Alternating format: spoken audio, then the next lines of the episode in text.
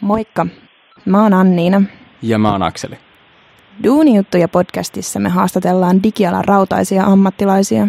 Joita mekin haluttaisiin joskus olla. Meidän ensimmäiseen podcastiin meillä oli kunnia haastatella Antti Akonniemeä, joka on Kiskolapsin perustaja. Eiköhän siis mennä asiaan. Me ollaan täällä nyt päästy äänittämään meidän ensimmäistä podcastia ja ollaan saatu meille jopa vieras, joten saat Antti esitellä itsesi nyt ihan omin sanoin. Kiitos, kiitos. Eli nimi on Antti Akonniemi ja mm, tämä on aina hauska, mitä mä teen. No, mä oon monialayrittäjä. Päätoimisesti mä pyöritän Kiskolabs-nimistä yritystä. Meitä on 17 henkeä, 11 vuotta ollaan tehty ja rakennetaan erilaisia digitaalisia tuotteita. Et meillä on puolet väestä on niin kuin teknologiataustaisia kehittäjiä ja puolet on designereita tälleen karkeasti ottaen. Ja sen lisäksi niin pyöritän muutama CrossFit-sali, on niissä mukana kolmessa salissa ja kirjoitin juuri kirjan, tuli kaksi viikkoa sitten ulos, kaikki CrossFit-harjoittelusta kirjaa. Ja... Mahtavaa, mä heti ostamaan tuon. mä voin antaa sulle yhden kappaleen ennen kuin lähdet täältä. niin. Saako siihen signeerauksen kanssa? Saa, mutta se laskee sitä hintaa tai arvoa. Että sitä ja sitten tota, podcastailen kolmes podcastissa mukana ja äh, nyt on aloittanut sitten puolitoista vuotta sitten tämmöisen luovan harrastuksen, eli stand-up-komiikan, niin teen sitä, mutta nämä ehkä niin kuin määrittelee aika pitkälti, mitä mä teen ja näin. Eli aika paljon kaikkea itse asiassa. Joo, vapaa-ajan ongelmia ei, ei sille oikeasti ole. Että näitä, näitä ehtii tekee hyvin. Sä sanoit, että sä oot tota, perustanut tosiaan perustanut tota Kiskolabs-nimisen firman, jonka tilaus me tälläkin hetkellä ollaan. Niin kerro vähän siitä Kiskolabsin perustamisesta ja miten sä, miten sä päädyit tänne. Mä voisin oikeastaan sit aloittaa suoraan siitä, niin kuin miten mä oon päätynyt tälle alalle. Et, et, Joo. Mä oon tota, ala-asteella varmaan niin kuin ensimmäisen kerran ohjelmoinut jotain. Ja en mä siitä ikinä niin kuin super innostunut ollut, mutta et, et siihen aikaan myös, jos halusi pelaa jotain pelejä, niin se saattoi vaatia vähän silleen hoosempaa tekemistä kuin nykyään, niin, niin, niin sitä kautta niin kuin tavallaan tutustu tietokoneisiin ja niin kuin vielä nuorempana oli jo pelailu ja näin, mutta että ala-asteella ohjelmoi jotain ja yläasteella sitten niin menin postiin kesätöihin niin kuin johonkin mikrotukeen. Okei. Et sieltä asti niin kuin tavallaan ollut alalla, mutta mä olin alkuun siellä ja lukiossa mä olin ihan varma, että mä haluan mennä niin kuin Otaniemeen opiskeleen sitten, että, että sinne, se oli silloin TKK ja nykyään se on Aalto, mutta tota, Halusit silti olla teekkari. Joo, halusin olla teekkari, kunnes mä tota, sit pääsin sinne. mä, mä olin kuukauden siellä. Mitä se tapahtui? Okei, mitä? E, siis se ongelma oli se, että se oli niin kaukana, se oli niin teoreettista, että mä, mä en silloin ymmärtänyt, että miten tää, mitä mä niin teen tällä. Mä en niin kuin, opin mitään niin kuin järkevää. Ja sitten mä vaan päädyin silleen töihin. Ää, mä olin jo silloin töissä kyllä niin kuin osa-aikaisena, mutta mä olin mä menen nyt vaan niin kuin täyspäiväiseksi ja menin, se oli silloin Data Fellows nimellä vielä, mutta tota F-Securelle okay. töihin. Toi on aika klassinen, että koulu ei maistu niin suoraan duuniin, niin kuin tällä alalla kuulee aika usein Joo. tarinoita. Ja siinä oli, niin kuin nykyään mä ymmärrän, että akateeminen ohjelmoinnin opet, niin kuin opiskelu, niin kuin silläkin on paikkansa, mutta se ei ollut missään nimessä mulle silloin, eikä se ehkä vieläkään olisi. Mutta mä olin tosi kriittisesti suhtauduin pitkään siihen, mutta nykyään mä niin kuin ymmärrän, että siinä on myös hyviäkin puolia. Mutta sitten oikeastaan töissä ää, aloin sitten oppimaan ohjelmistokehityksestä juttuja. Ja mä olin eka f töissä, sitten mä kävin yhdessä startupissa tekemässä hetken duunia, ja sitten mä päädyin niin kuin laadunvarmistuspuolelle ja päädyin niin kuin konsulttifirmaan töihin, ja me tehtiin niin kuin Nokiaa ja tämmöistä niin kuin tosi isoja projekteja, ja silloin jo mä niin kuin aloin näkemään sitä, että miten mun mielestä tosi huonosti tehtiin ohjelmistohankkeita. Ja sitten mä päädyin sieltä konsulttihommista, niin päädyin IBMlle konsulttihommiin, mutta mä olin siellä sitten niinku tavallaan Suomen laatuyksikön vetäjä tai tällainen, niinku, että aika korkealle pääsin. Ja mä olin siellä vuoden päivät ja mä tuskailin oikeastaan koko sen vuoden päivät sille, että ei ole, me tehdään mun mielestä vääriä asioita täällä ja niin kuin, tämä on ihan hirveä tää, niin kuin, tavallaan duuni, että et, et, niin kuin, että tämmöistä on, ellei se keksi jotain muuta. Ja sitten vaan päädyttiin sitten yhden tota, kaverin kanssa niin perustaan kiskoapsi sillä idealla, että, että me osataan tehdä paremmin ohjelmistokehitystä tai meillä oli siihen niin kuin ideoita. Ja sitten toisaalta me haluttiin rakentaa niin kuin itselle hyvä duunipaikka. Ja se edelleen on niin kuin se juttu, minkä takia Kisko on olemassa, että on niin kuin hyvä duunipaikka meille ja meidän työntekijöille.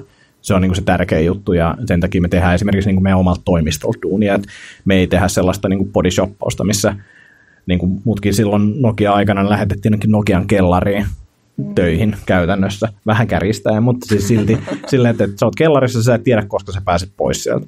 Niin kuin, okay. tämä projekti voi kestää kuukauden tai tämä voi kestää kuusi vuotta, mutta sitten sä oot siellä.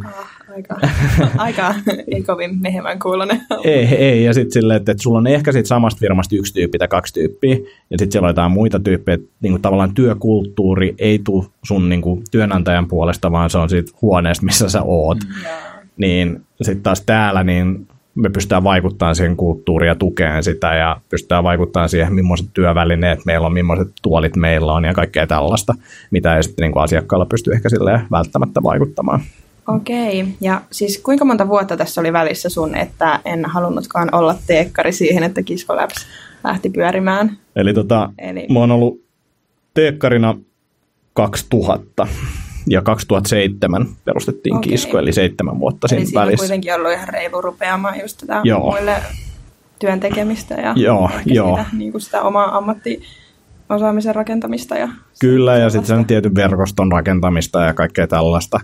Mutta tota, sitten taas niin kuin 2007 ja siitä nyt tähän 2018, niin, niin, niin kyllähän siinä on sitten oppinut niin kuin tosi paljon ja me ollaan tehty, niin kuin alkuun tehtiin periaatteessa pelkkää teknologiaa, sitten me tajuttiin, että okei, designi pitää olla talon sisällä ja sitten lähti rakentaa sitä ja nyt on niin kuin ehkä vielä enemmän tullut business esille sille, jos mietitään asiakkaan kanssa sitä, että miten niillä digitaalisilla tuotteilla voisi tukea sitä bisnestä tai luoda uutta bisnestä, että menty enemmän siihen.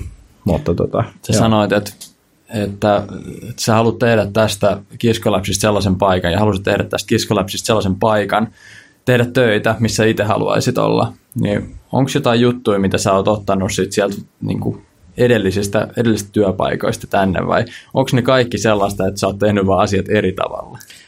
Äh, on siellä varmaan jotain semmoista, niin kuin, mitä ollaan otettukin jotain hyviä juttuja, mutta ei ehkä ihan hirveästi, että kyllä me niin kuin, suurin osa jutuista on otettu jo, muista firmoista ja niin kuin sellaisista, meillä on muutamia semmoisia yrityksiä, mitä me ollaan katsottu niin kuin alusta alkaen, että, että, että niin tehdään asioita aika samalla tapaa tai ajatellaan asioista samalla tapaa. Ja ehkä se isoin niin kuin semmoinen idoli meille on ollut Basecamp-niminen yritys Jenkeistä, ennen oli 37 Signals nimellä, mutta tota, tekee sellaista projektihallintajärjestelmää.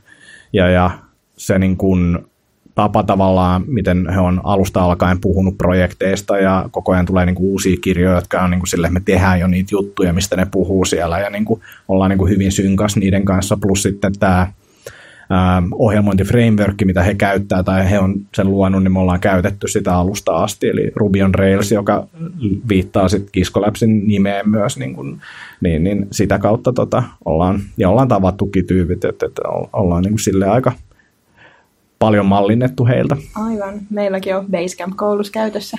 Joo, joo. kaikille digitaalisen viestinnän opiskelijoille tuttu kuttu. Mutta joo, no tota, mitä sitten jos miettii näin henkilökohtaisesti, ettei tuoda kiskoläpsiä, vaan suoja sun omaa ammattitaitoa, niin mitä on sellaisia taitoja ja osaamista, jotka on ollut sulle, sulle tärkeitä tai on auttanut sua paljon eteenpäin? Mm. Tai auttaa nykyisessä työssä? Toi hyvä kysymys. Ehkä siihen vielä, niin kuin en vielä pohjustus siitä. Mä olin, olin silloin, kun Kiskoa perustettiin, ehkä 2006 mä oon mennyt Haagaheliaan myös opiskelemaan. Mä olin silleen, että kyllä mun pitää, itse asiassa oli varmaan aikaisemmin, 2003, 2004, menin Haagaheliaan opiskelemaan sillä, että mä saisin jonkun tutkinnon. Ja se oli yksi syy, minkä takia mä pääsin IBMlle, koska siellä on niin kuin, tutkinnot on tosi tärkeitä.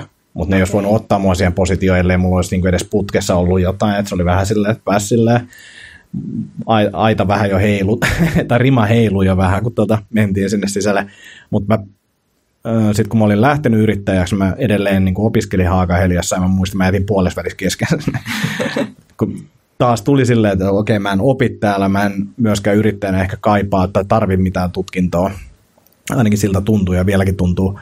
Niin, niin mä jätin sen sitten kesken. Mutta ehkä mulla niin kun,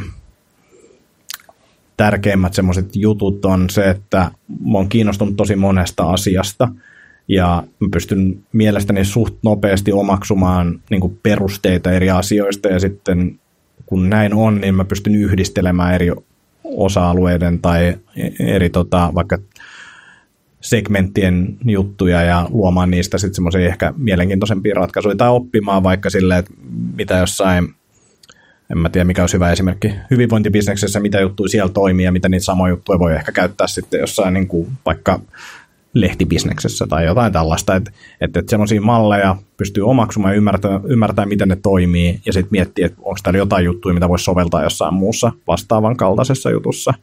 Se ja sitten ehkä se, että ää, yritän suhtautua hyvin positiivisesti asioihin ja silleen, että ymmärrän, että, että, että jengillä on, ja itselläkin on huonoja päiviä ja näin poispäin, mutta että, että isossa mittakaavassa niin ei ole ihan hirveästi väliä ja en ehkä stressaile sille älyttömästi. Tietyt jutut tietenkin kuormittaa ja stressaa ja näin, mutta että, että kyllä mä niin kokisin, että aika paljon mun, mun päälle saa heittää tavaraa ennen kuin mä alan niin kuin oikeasti ahdistua. Okei, okay, Sä kerroit, että sulla, sulla on monta yritystä putkessa ja sulla on CrossFit-saleja, niin kerro vähän tästä, että miten, miten tämä CrossFit tuli tähän, tähän peliin mukaan. Joo, mä oon tota, todistetusti ää, ensimmäisiä crossfittajia Suomessa. Mä 2003 niin tutustuin lajiin ja sitten alettiin itse treenailemaan sitä eka. Mä harrastin tämmöistä brasilialaista jujitsua silloin ja sitten mä olin niinku törmännyt vain sitä kautta sitten, että yksi tämmöinen vapauttelija treenasi jollain tällä ihme, ihmeellisellä tavalla ja sitten mä aloin tutustua siihen ja aloin treenailemaan kavereiden kanssa ja sitten 2008 perustettiin ensimmäinen CrossFit-sali Suomeen, niin sitten siirryin sinne treenailemaan ja, ja, ja olisikohan 2011, 2012, niin sitten yhdet tutut perusti salin Espooseen ja mä en silloin vielä lähtenyt sinne, mutta tota, no, vuotta myöhemmin suurin piirtein tai puoli vuotta myöhemmin niin menin sinne treenailemaan, aloin valmentaa siellä ja sitten sieltä lähti yksi osakas pois, niin kysyin, että haluaisin tulla siihen mukaan. Ja siitä eteenpäin sitten me niin kuin ollaan tehty yhdessä hommia siellä ja perustettiin CrossFit Herttoniemi 2014, mitä mä pyöritän käytännössä ja sitten CrossFit Konala samana vuonna vähän myöhemmin. Et nyt meillä on niin kuin noin kolme salia. Se oli niin kuin vähän niin kuin harrastus, joka lähti käsistä ja siinä, se, siinä mulla niin kuin, totta kai niin kuin halu, että business voi hyvin, mutta että kyllä se tärkein juttu mulle on se, että mulla on niin kuin, tai kiva treenipaikka, missä käydään ja missä on niin kuin siistiä olla niin se on mun mielestä se tärkein juttu siinä, siinä hommassa, että silleen ehkä ajattelee aika samalla tapaa kiskosta ja sitten niin kuin noista CrossFit-saleista, että, että semmoinen niin kuin hyvä paikka olla ja niin kuin tehdä niitä juttuja. Luo tavallaan itselleen, itselleen niin kuin palveluita. Ja... Joo. Kyllä. Mm. Ja, ja, ja toki nyt, kun siihenkin tulee enemmän jengiä mukaan ja muuta, niin se on hyvä, koska sitten ihmisillä on erilaiset jutut, mistä ne tykkää. Että kaikki ei välttämättä halua treenaa sellaisella salilla, missä mä haluan treenaa. Niin se on niin kuin silleen, silleen hyvä ja sama kiskossa. Että et, et totta kai tästä on tullut erilainen, kuin ihmisiä on tullut ja se pitää hyväksyä ja se on hyvä juttu, että näin, näin käy. Mutta että niin kuin se pohja on ollut silleen tavallaan meidän näköinen yritys. Ja tietysti se henki on siellä ytimessä aina, että jonka, jonka toivoo varmaan aina säilyvän. Kyllä, kyllä. Kuinka paljon sä oot kokenut, että sit kun jos on tällaisen kahden ihan eri alalla toimivan yrityksen toiminnassa mukana, niin tukeeko se paljon toisiaan? Onko se niin kuin, että yrittäjänä se on ihan sama, että mikä se sun tuote tai palvelu tai firma on, että mm. kuin samankaltaista tai erilaista on tällaisella digialalla kuin sitten tuommoinen selkeän palvelun tuottaminen? On, on ne hyvin erilaisia, niin kuin tosi erilaisia, varsinkin se käytännön tekeminen. Mutta sitten niissä on yhdistäviä tekijöitä se, että meidän niin kuin kiskon asiakkaita on meidän asiakkaina myös niin kuin noilla saleilla. Meidän työntekijät käy osa siellä treenaamassa. Me ollaan saatu kauppaa meidän saliasiakkailta ja sille, että, että se on niin kuin semmoisen niin kuin verkostoitumisen kannalta niin kuin sellainen luontainen tapa, kun tekee erilaisia asioita, koska se on täysin eri niin kuin kohderyhmä ja näin poispäin. Sä tutustut siellä ihan eri tyyppeihin ja se on ehkä CrossFitissa kanssa muutenkin niin kuin semmoinen hyvä pointti on se, että ihmiset tulee tosi eri taustoilta treenaamaan sinne, kaikilla on vähän samankaltaiset tavoitteet, tehdään yhdessä juttuja, niin siinä tutustuu ihmisiin, joihin ei tutustus niin kuin ehkä ulkopuolella tai ulkopuolella niin helposti, niin se siinä on ehkä hyvä. Ja sitten toisaalta taas se kiskon niin kuin talousjuttujen kautta, niin kuin mä oon oppinut siitä aika paljon, niin pystyy viemään niitä juttuja sitten ehkä sinne CrossFit-salipuolelle kanssa. Ja sitten meillä on ehkä yksi yhdistävä tekijä on myös se, että me Kiskolla tehdään CrossFit-saleille ja urheilijoille semmoista softaa kanssa, Board Connect-nimistä softaa. Okei, eli Niin. täältä löytyy tällainen. Eli bisnekset vähän toisiaan. Joo, joo, ja se oli yksi syy, minkä takia mä lähdin silloin siihen CrossFit Espooseen mukaan, koska mä haluaisin nähdä, että mitä se käytännössä on, se salin pyörittäminen, jotta me voidaan rakentaa työkaluja, mitkä sitten niinku jeesaa sitä. Aivan, että oli tällainen lapasesta lähtenyt käyttäjätutkimus. Kyllä, joo, joo, joo. Tää, asiakkaan rooliin aivan täysin. Kyllä, mutta se on, se on jeesannut tosi paljon. Ja sit- Ja sitten se on myös, kun me tehdään muuten niin kuin kiskolla, me tehdään asiakasprojekteja. Meillä on tosi vähän niin kuin omia tuotteita, mutta sitten tuota kautta pääsee tekemään sitä niin kuin tuotehommaa kanssa, niin se on niin kuin hyvä vaihtelu. Aivan, tosi mielenkiintoinen tämmöinen overlappäävä, mutta ei kuitenkaan. Mutta sä oot aiemmin tehnyt kumminkin tuote, tuotekehitystä. Ja Joo. Tota, mi- minkälaisia mietteitä sulla on siihen, että onko sä enemmän tuotekaveri vai konsulttikaveri? Ja minkälaisia, minkälaisia fiiliksiä sulla on tästä, tästä vastakkainasettelusta? No toi, toi on mielenkiintoinen kysymys, koska siis kyllähän me, niin kuin, me loppupeleissä myydään, me rakennetaan tuotteet meidän asiakkaille. Et kyllä ne niin kuin tuotteet ja palvelun tuottaminen tai niin kuin arvon tuottaminen asiakkaille on se tärkeä juttu. Et kyllä mä, sikäli mua tuotteet kiinnostaa paljon, mutta lähtökohtaisesti niin kuin kiskon ajatusmaailmassa niin kuin kyllä se arvon tuottaminen siellä niin kuin asiakkaalle, loppuasiakkaalle ja niin kuin meidän asiakkaalle on, on se tärkein juttu. Mutta silleen, jos miettii, niin kuin, että mikä ero on esimerkiksi, että on puhtaasti tuotefirmassa tai konsulttifirmassa on se, että tuotefirmassa sulla on se yksi tuote, mitä sä teet, tai ehkä muutama, mutta että, että sä teet niiden samojen juttujen kanssa koko ajan duunia. Me tehdään vähän niin kuin vastaavaa, mutta meillä niitä tuotteita on vaan paljon paljon enemmän ja ne vaihtelee, niin meidän nykyinen ajatus on se, että me, me tykätään tuotteista, mutta me halutaan myös saada vaihtelua elämää, jotta me voidaan niin kuin tehdä erilaisia juttuja, koska silloin oppii yleensä niin kuin nopeammin ja enemmän. Niin ky, se on ehkä se niin kuin meillä se juttu, että ollaan niin kuin tuoteihmisiä, mutta tota, tehdään paljon tuotteita eri asiakkaille. Minkä kovista tiimeistä teette yleensä projektia?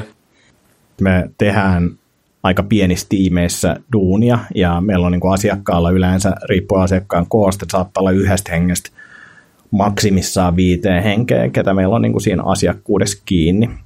Ja se vähän riippuu, että kun saattaa olla, että tehdään eka vaikka niin kuin isommalla tiimillä duunia, mutta sitten se menee vaikka ylläpitoon tai että julkaistaan eka versiolta nähdä, miten käyttäjät sitä käyttää, niin sitten me tuodaan vähän sitä niin kuin porukan määrää pienemmäksi. Siellä, tai voi olla, että me ei tehdä yhtään mitään vaikka kahteen kuukauteen, että se menee aika sykleissä, kun sitten taas jos olet niin kuin tuotefirman listoilla, niin sitten sä teet koko ajan sitä, mutta et hyvin pienillä tiimeillä, ja se ehkä erottaa meitä myös niin kuin kilpailijoista, että tehdään aika niin kuin silleen vauhdilla juttuja, jolloin meillä ei tarvitse olla semmoista kymmenen hengen tiimiä siinä. Toki sitten niin kuin meillä ajatus on se, että me myös halutaan oppia mahdollisimman nopeasti, Eli kun, jos sulla on vaikka joku idea jostain applikaatiosta tai palvelusta, niin saattaa olla, että se on jo paperilla aika pitkälle, niin kuin sä oot suunnitellut se jo, mutta et sä tiedä, mitä se loppuasiakas oikeasti haluaa, tai sitten jos rakennat sen, niin kiinnostaako sitä ketään, niin me aletaan miettiä sitä, että okay, mikä on pienin mahdollinen askel, mikä me voidaan ottaa, että me saadaan vahvistusta sille, että jengi edes kiinnostaa se ajatus, ja sitten silleen, että okei, että kun se on vahvistettu, niin mi- mitä sen pitäisi toimia ja tehdään paljon prototyyppejä, viedään niitä käyttäjien käsiin ja yritetään vaikka saada myytyä sitä tuotetta ennen kuin sitä on tehty, jotta pystytään niin validoimaan sitä konseptia. Et me ajatellaan paljon silleen, että kaikki nämä ideat, niin ne on vaan niin kuin oikeastaan hypoteeseja siitä, että, että tämmöinen voisi olla kiva ja näin, mutta ennen kuin sitä on myyty tai saatu niin kuin jengiä käyttämään sitä aktiivisesti, niin se on vaan niin kuin hypoteesi. Että voi spekuloida kyllä kaiken näköistä, mutta et, et, et mietitään vaan, että mikä on se pienin mahdollinen askel, millä me voidaan lähteä kokeilemaan sitä. Eli toi kuulostaa aika tällaiselta tosi ketterältä, että mennään niin kuin supernopeilla päätöksillä sit eteenpäin ja pienillä keveillä. Just stepeillä. näin, ja silloin se riski on mahdollisimman pieni. Et sit kun se IBMn tapa tehdä juttuja oli se, että päätetään mitä tehdään, tehdään vuosi, julkaistaan, tajutaan, että se ei yhtään mitään, mitä asiakas haluaa, ja sitten aloitetaan alusta. Niin Aivan. se ei ole niinku järkevää. Joo, ollaan onneksi tultu vuoteen 2018 myös sitten näissä tuotteiden kehittämisessä. Joo, ja se toi on itse asiassa ihan hyvä pointti. Mä tajusin sen vasta viime vuonna, että kun me ollaan aloitettu, me oltiin silleen, että me halutaan tehdä startuppien kanssa paljon hommia, koska ne, ne ymmärtää tämän jutun, että miten niin kuin ohjelmistoja pitäisi tehdä niin kuin silloin. Mutta nykyään isot firmat ymmärtää myös, suurin osa isoista firmoista ymmärtää myös, että, että ei tehdä enää vuoden hankkeita, vaan lähdetään tälle tosi pienillä kokeilulla liikkeelle ja kokeilukulttuurista puhutaan paljon. Ja sitten isojen firmojen hyöty tai niin kuin plussa siihen startuppiin verrattuna se, että niillä on rahaa, niin se on niin kuin silleen, se on ihan kiva, ki- kiva juttu, joo. Se on niin kuin helpottaa tiettyjä juttuja. Mutta toi on tosi mukava kuulla näin, koska me jutellaan koulussa just tosi paljon siitä, kuinka suunnittelun pitää olla niin kuin tosi ketterää ja taipuvaa ja tehdään mieluummin nopeita iteraatioita usein kuin mitään pitkän tähtäimen suunnitelmia, niin että yrityksetkin on oikeasti jo oppinut siihen, koska siitä meillä ei sit niin paljon taas koulussa tule kokemusta, vaikka mitä omia projekteja tehdään, niin ne asiakkaat, joiden kanssa ollaan oltu tekemisissä, niin osa on messissä ja osalle joutuu vähän perustelemaan, että miksi me halutaan tällaista puolraakiletta nyt teidän käyttäjillä testata. Joo, ja sitten kun siinä on, se on jotenkin hyväksyttyä yritysmaailmassa sanoa, että, että mä tiedän, mitä kahden vuoden päästä tapahtuu, niin kuin, tai että, että, että näin tämä tulee menemään, mutta sitten jos kadulla joku, joku huutaa, että, että maailma loppuu kahden vuoden päästä, niin sitä pidetään niinku hulluna. Mutta yritysmaailmassa on niinku ok, että se on vain joku messias, että se sattuu tietämään, miten tämä niinku homma menee. Ja sitten fakta on se, että kukaan ei tiedä. Niinku, että meidän pitää vaan niinku lähteä etsimään tai kokeilemaan ja löytää se oikea polku sitä kautta. Onko se haastavaa sanoa asiakkaalle, että mä en tiedä asiaa X? Meillä, meillä on markkinoinnissakin jo silleen, että, että, että, että tota, me ei tiedä, että kukaan ei tiedä niin kuin, mitä pitäisi tehdä, eikä tiedetä mekään, mutta että me voidaan auttaa teitä löytämään sen just näillä pienillä askelilla. Siinä ja, pitää vaan olla hyvä niin. Mutta siis se on silleen, että, että kukaan ei tiedä, ja jos joku väittää, että tietää, niin joko, joko se on niin kuin hullu, tai sitten se on väärässä. me ei vieläkään tiedetä, mikä, mikä on keissi sillä kadulla huutajelijalla. niin, niin. Kyllä tämä maailma varmaan jossain vaiheessa loppuu.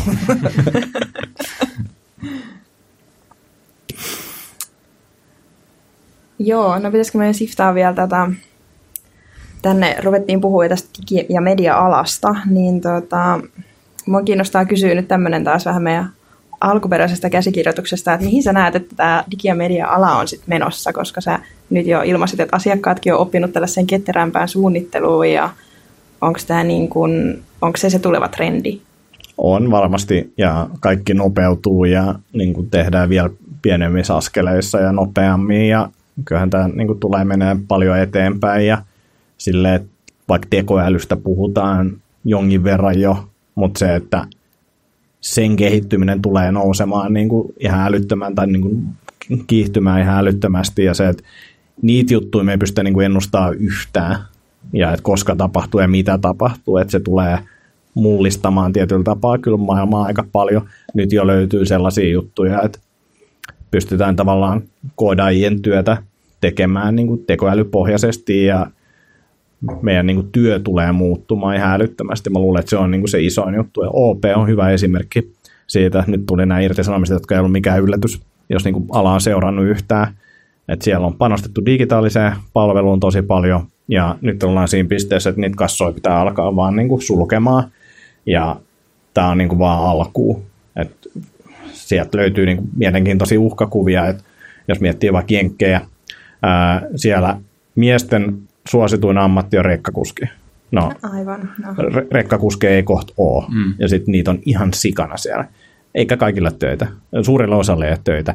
Ja sama Suomessa sillä. Suomessa mun mielestä vielä ehkä, ei, on se varmaan Jenkeissäkin, varsinkin tuossa ammattikunnassa on se, että yksi ammatti per tyyppi enää riitä, eli meidän pitää niin oppia uusia ammatteja. Suurelle osalle tulee jossain vaiheessa eteen se, että nyt pitää niin oppia joku uusi ammatti, ja se ei ole helppoa, niin varsinkaan silleen, että kun jos miettii niin Suomeenkin, niin sä oot opiskellut jonkun ammatti, ja sitten sä alat tekemään sitä, ja sulla on tavallaan palkka ja kaikki on niin kuin hyvin, mutta jatkossa niin kuin meidän pitää olla joustavia sen suhteen, pitää ymmärtää, että okei, tätä alaa ei enää ole, ja meidän pitää niin kuin alkaa opiskelemaan. Tuossa tulee varmaan myös kyllä esiin ehkä tämmöinen sukupo- suku, tota, polvien välinen juttu, koska musta tuntuu, että mua ja Akselia ja meitä muita tällaisia parikymppisiä, niin me ei kyllä edes kuvitella, että me tehdään tätä yhtään samaa juttua eläkeikään asti.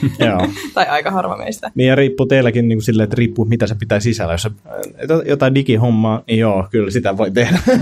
jotain digihommaa on aina hyvä niin. tehdä. Miten sä ajattelet, että koulutuksen pitäisi vastata sit siihen, siihen niin kuin muuttuvaan yhteiskuntaan? Mm. Niin, siis kyllä mä niin kuin edelleen on sitä mieltä, että, että on tosi hyvä, että on, on yliopistokoulutuksia, on niin kuin tällaista niin kuin paljonkin koulutus, mutta et, et, kyllä mä niin kuin pitkälti näen, että sä pystyt käymään koulun läpi silleen, että, että, että sä et oikeasti opi ihan hirveästi. Tai vaikka sä oppisit ne jutut, mitä siellä käydään, jos sua ei kiinnosta sen lisäksi itse paneutua siihen aiheeseen, niin sä et kyllä ihan hirveästi vielä tiedä ennen kuin sä pääset töihin.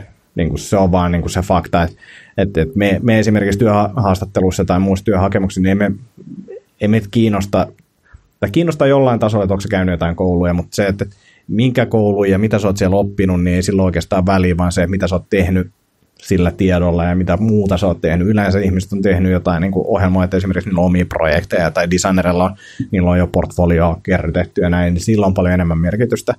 Plus sille, että jos nyt tulee joku uusi kieli ja sä oot oikeasti innostunut, niin netistä löytyy vaikka mitä kursseja ja tällaisia, mitä sä voit käyttää ja opi, niin kuin opiskella sitä kautta niitä asioita. Et jos sä oot innostunut, niin sä voit oppia asioita ilman mitään kouluja. Et se koulu on vähän semmoinen, ehkä enemmän semmoinen, että, että okei, sä oot osoittanut, että sä pystyt opiskelemaan juttuja niin kuin tietyllä tasolla, hmm. mutta todennäköisesti varsinkin tällä alalla, niin ne asiat, mitä, mitä sä oot oppinut sieltä, että sä et tee niin mitään, tai ne on vanhentunut jo, todennäköisesti ne on jo silloin, kun niitä opetetaan, niin ne on vähän silleen, että no, ihan kiva, mutta ei, ja, ja, todennäköisesti on ihan täysin väärässä ja hyvä niin, mutta siis niin kuin monesti ne asiat vaan vanhenee niin nopeasti, että niille ei ihan hirveästi tee. Mutta se on enemmän se, että sä löydät mallit, miten sä voit oppia, tai esimerkiksi se TKK on ohjel- ensimmäinen ohjelmointikurssi, jossa käytettiin skeme-kieltä, joka on funktionaalinen kieli, mitä kukaan ei käytä missään oikeasti, niin jos opit sen, niin sä pystyt oppimaan kyllä paljon muitakin ohjelmointikieliä. kieliä. Et se on niinku se pointti siinä, ja sä ymmärrät, miten tuommoinen funktionaalinen kieli toimii tai potentiaalisesti ymmärrät, mä en ikinä ymmärtänyt. Eli tälleen tiivistetysti sun vinkit tällaiselle opiskelijalle tai alalle valmistuvalle olisi se, että opi oppimaan ja tee portfolio. Joo, ja, ja, ja muutenkin siis silleen, että jos sulla on joku juttu, mitä sä haluat tehdä, niin sitten sä otat kirjan käteen ja luet muutaman kurssin, tai niin kuin käyt jonkun muutaman kurssin netistä ja alat vaan tekemään sitä. Että mikään ei niin kuin estä silleen, että jos, haluan, jos mä haluan oppia valokuvaamaan, niin mä voin mennä saman tien ottaa valokuvia. Et mä just tein yhden tota, video, videon siitä, siis me ollaan tota, yhtiökumppani Antti Salosen kanssa käyty tekemässä tämmöisiä eräreissuja. Kumpikaan meistä ei ole nyt niin kuin aikaisemmin eräillyt hirveästi, mutta miten me alettiin opettelemaan sitä, siis kun jos miettii, että pitäisi mennä vaikka viikoksi tai kahdeksi Lappiin, ihan niin kuin mahdoton tehtävä tällä hetkellä. Mutta sitten kun alkaa pilkkoa sitä, että no, et eka yksi yö, mitä mä tarvin sinne. Ja sitten sä menet sinne, opettelet, tekee jonkun laavun ja tekee tietyt jutut ja sitten seuraavan kerralla se voit olla kaksi yötä ja hiljakseen. Mutta kun se pääpointti, että mitä sä opit uusia asioita, no pilkkominen on yksi, mutta se tärkeä juttu on se, että sä alat tekee. Jos et sä tee, niin sit, et, et, et sä ehkä opi ihan hirveästi. Aivan, että sillä kädet savee ja...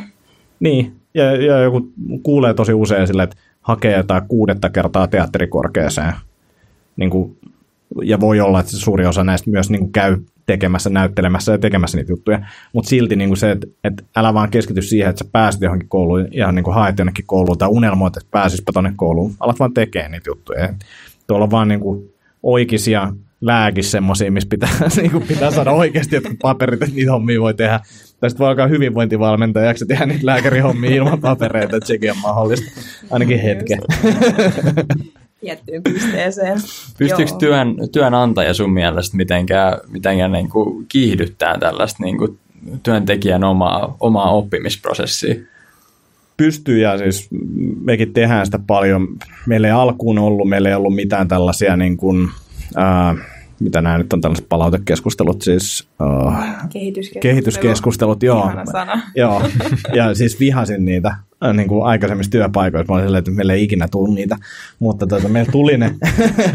Äh, enkä mä ollut innoissaan, kun ne tuli, mutta tämä meidän malli, mitä me käytetään, me ollaan pölytty Googlelta tämmöinen OKR, malli, niin, niin, niin se toimii tosi hyvin. Se peilaa myös niin kuin koko tämän yrityksen tai kulttuurin niin kuin tavallaan suuntaan, mitä me halutaan tehdä, missä me halutaan olla parempia, mutta sitten siellä tulee niin kuin henkilökohtaiselle tasolle, mitä mä aion nyt ensi, seuraavan neljänneksen aikana tehdä ja oppia tai se voi olla oppia tai se voi olla jopa hyvinvointiin liittyviä juttuja, mä haluan nukkua enemmän tai aloittaa lenkkiharrastuksia ja näin poispäin, ja sitten me seurataan sitä viikkotasolla, että mitä se niin kuin tavallaan etenee. Okei, okay, eli tällaisia niin kuin ihan henkilökohtaiseen oppimiseen liittyviä malleja työntekijöille. Et me, me ajatellaan silleen, että me ollaan niin kuin kasvualusta näille ihmisille, ja me tiedostetaan se, että – su, suurin osa näistä ihmisistä ei tule olemaan lopun elämäänsä täällä, mutta me niin kuin hyväksytään se ja me tuetaan sille, että jos joku haluaa vaikka niin kuin haaveilee startup-yrittäjyydestä, niin miten me voidaan tukea sitä? No me voidaan ainakin laittaa se niin kuin saman tien kaikkiin startup-projekteihin, mitä meillä on, jotta he näkee niin kuin sille, että mitä se käytännössä on se startup-homma. Ja jokainen oppii sitten silleen, että okei, tämä on just sitä, mitä mä haluan tehdä, ja näin, näin nämä tekee sitä, ja mä voisin tehdä näitä eri tavalla, tai sitten oppii, että tämä ei kyllä vaikuta niin kivalta kuin mä luulin, tai mitä ikinä se onkaan, mutta tuetaan jokaisella tavalla vaan, niin kuin, että jos ihmiset haluaa oppia, niin autetaan, ja meilläkin on ihmiset tehnyt vaikka mitä juttuja, niin saattaa olla, että löytyy niin kuin sparrikumppani siihen, että okei, mitä tämä mentorointi, että miten mä opin tämän kaikista nopeita ja muuta. Ja myös jos miettii niin kuin työssä oppimista ja niin kuin näitä asioita, mitä me täällä tehdään, niin se, että meillä on osaavia ihmisiä ympäriltä, keltä sä voit kysyä apua. Että jos sä oot vaikka vähän aikaa tehnyt jotain vaikka React, React-koodia ja sitten tuossa on kokeneempia tyyppejä, sä voit pyytää heiltä sitä apua, että miten sitä tehdään näin. Toi kuulostaa aivan mahtavalta, että tilaa kehittää itseään. Teille sataa tämän jälkeen työharjoittelemaan ja varmaan kaikilta muilta, ketä me saadaan tätä meidän podcastia kuuntelemaan. Tota, joo, pitäisiköhän me nyt heittää vielä tähän loppuun Akselin kanssa sulle tämmöinen klassinen kysymys. Että... Joo, me valmisteltiin tällaista, valmisteltiin tällaista tota, kolme kovaa haastetta ja ajateltiin kysyä sulta, että, että mitä, mitä sä sanoisit sille teekkari, teekkariksi haavailevalle Antille? Mitä, mitä, mitä vinkkejä sä antaisit sille, jos se kolme kappaletta vinkkejä voisit antaa tälle nuorelle kaverille, niin mitä sille sanoisit? Toi on, toi on hyvä, hyvä kysymys kyllä mä edelleen on sitä mieltä, että tämä polku, minkä mä oon kulkenut, niin on ollut ihan hyvä polku, että mä välttämättä niin muuttaisi ihan hirveästi mitään. Mutta jos mä sitä vähän yleistän, niin o, o, lue se skeme, skeme-kurssi loppuun. kyllä se, se on ollut ehkä ihan hyvä, hyvä tota, käydä se koulu loppuun. Ja, mutta et samalla töitä tehden ja ehkä tota, Ehkä se tärkeä juttu olisi ollut se, että mä olisin mennyt f vähän aikaisemmin töihin. Menin osakeannin jälkeen, listautu pörssiin, niin mä menin vasta sen jälkeen. Se olisi ollut iso juttu. uh, en mä kyllä tiedä ihan hirveästi, että mitä mä niinku oikeasti, jos miettii niinku kriittisesti, mitä, mitä mä tekisin niinku eri tavalla. Ehkä yrittäjäksi olisin voinut lähteä aikaisemmin. Aivan. Niin kuin snadisti aikaisemmin. Et, et, toisaalta sitten taas mä en ehkä osaisi arvostaa näitä vapauksia, mitä nyt on, ja tätä niin kuin, tiimiä, mikä meillä on niin paljon, jos mä en olisi käynyt siellä. Mm. Eikä välttämättä tarvitse olla mitään, mitä sä tekisit toisin, vaan mm. jotain, mikä on auttanut sua tämän matkan mm. varrella.